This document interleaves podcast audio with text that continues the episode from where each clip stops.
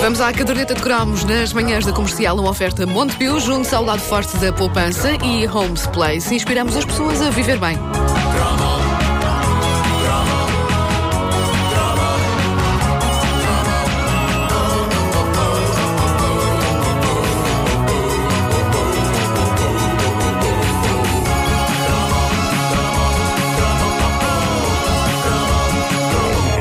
Crescemos com toda uma vasta gama de inspectores na nossa infância e juventude. Muito se inspecionava das mais variadas maneiras. Fosse com o inspetor Maigret. Lembra-se desse inspetor dos livros de Simenon? E era, havia uma série de televisão depois sobre isso. Havia o inspetor Clouseau. Uma das Sim. melhores personagens do Peter Sellers, nos filmes da Pantera Cor-de-Rosa. E ainda um dos inspectores mais míticos dos anos 80, que era o Inspetor Gadget. Ai, eu estava O Inspector. Gadget. Inspector Gadget. Estava à espera que dissesse. Aí está, olha a música. Muito bom, muito bom.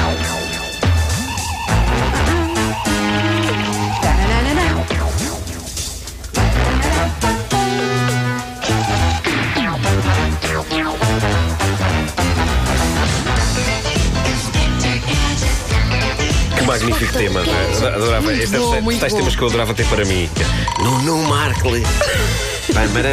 É o Nuno Markle. Bom, o Inspector Gadget é daquelas figuras que transpira anos 80 por todos os poros, porque é aquela fusão típica de tecnologia e maluqueira que define a época em que as coisas deram um salto e em que de repente nós começámos de facto a usar gadgets. Sendo que o mais mítico era o Walkman, primeiro para ouvir cassetes e depois Upa Upa para ouvir essa coisa nova e fascinante que era o disco compacto. Eu nunca percebi bem o que é que se passava dentro da gabardina do Inspector Gadget. Tudo. Ahm, mas nós nunca ouvimos sem a gabardina. ou há- Não, há não, nenhum episódio não, em que ele esteja nu. nu. Felizmente não sou assim. Mas- Dado ao pudor. Claro, claro. Mas, mas eu fiquei sempre sem perceber bem se ele era um homem, se era um robô, se era um cyborg, um homem com implantes de robô. Provavelmente aquelas traquitanas estavam todas metidas no casaco e no chapéu. Mas a verdade é que às vezes parecia que as coisas lhe saíam do corpo e era, era estranhíssimo. Eu fiz uma pesquisa na internet, fiquei a saber que.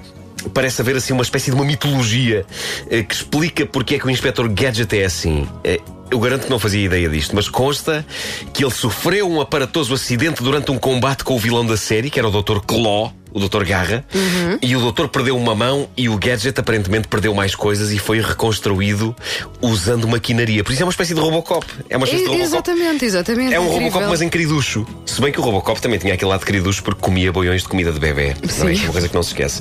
Mas o que é certo é que o Inspector Gadget tinha todo aquele equipamento avançadíssimo para facilitar a vida e para ele poder resolver casos. E aquilo estava sempre a virar-se contra ele. Era claramente um tipo que, como eu, nunca leu os manuais de instruções. Isto é uma coisa que parece ser bastante masculina. Eu acho que tem a ver também com o facto de nós não pedirmos indicações na rua quando estamos perdidos. Nós, os homens. Nós achamos que isso é de mariquinhas.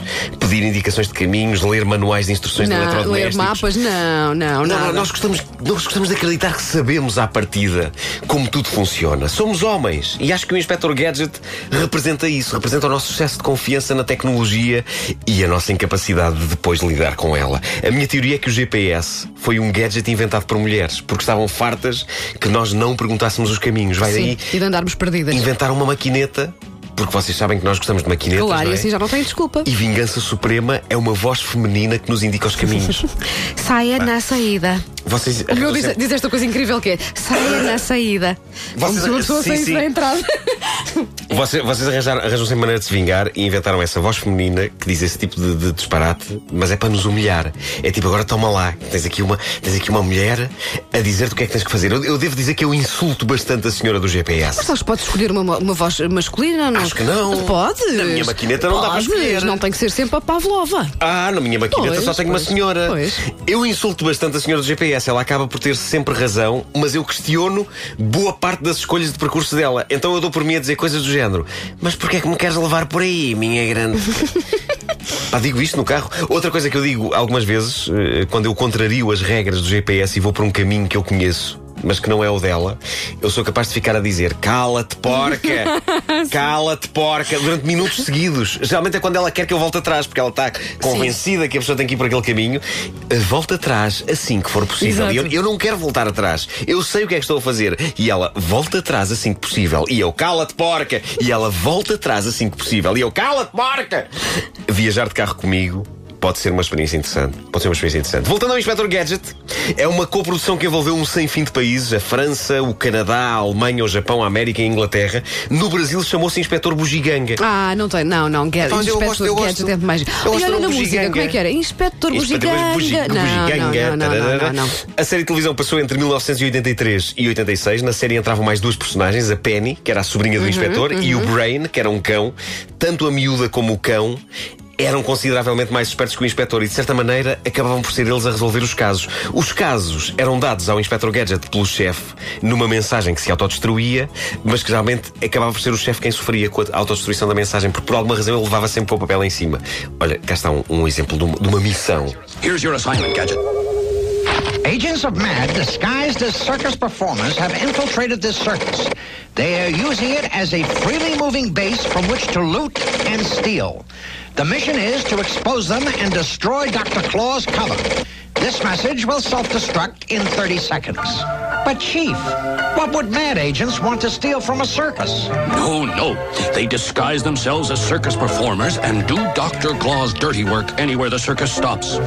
I'll just infiltrate this circus myself and flush out these MAD agents. Pumba! E a mensagem destrói-se precisamente na cabeça eh, Do chefe. do chefe.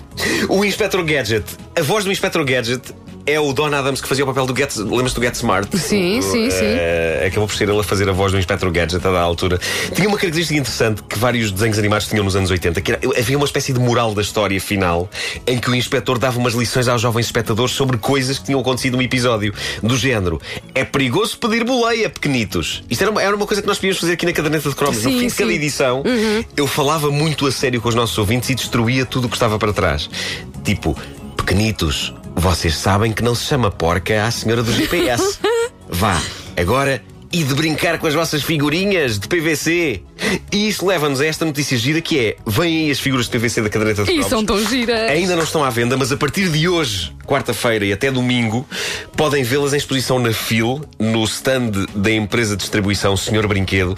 As figuras foram desenhadas e esculpidas pela Patrícia Furtado, foram produzidas pela Maia e Borges, empresa com quem é um orgulho trabalharmos. A Maia e Borges produzia quase todas as figuras de PVC da nossa infância. Era da fábrica deles que saíam os trunfos, a- a- a- as figuras da abelha Maia, do Bunny Flap e de tudo o que possam imaginar. E agora eles imortalizaram em PVC a minha pessoa, a Wanda, o Vasco e o Pedro. E só posso dizer que é giro ter o nosso próprio boneco de PVC. É verdade, é muito giro. A minha boneca parece a Aida. É, por- porque a Patrícia Furtado fez uma estética ai de Marco é, é. Uhum. nos, nos bonecos e, e- e pronto, aumentamos também a possibilidade de pessoas levarem a cabo voodoo contra nós. Mas também vos digo uma coisa: aqui Acho que, acho que não funciona em PVC. ah, não funciona em não, PVC? Não, acho que tem que ser em ainda- tecido. em- Ainda por cima é Sim. PVC consistente, não é qualquer alfinete Claro, que penetra ali. claro. Uhum. Quer dizer, penetra, mas requer esforço. Não estou a ver quem esteja ali tipo. É pá, não, não. Vão ver, está eh, em exposição na FIL até domingo. As figuras. E depois vão estar à venda. Adquiram.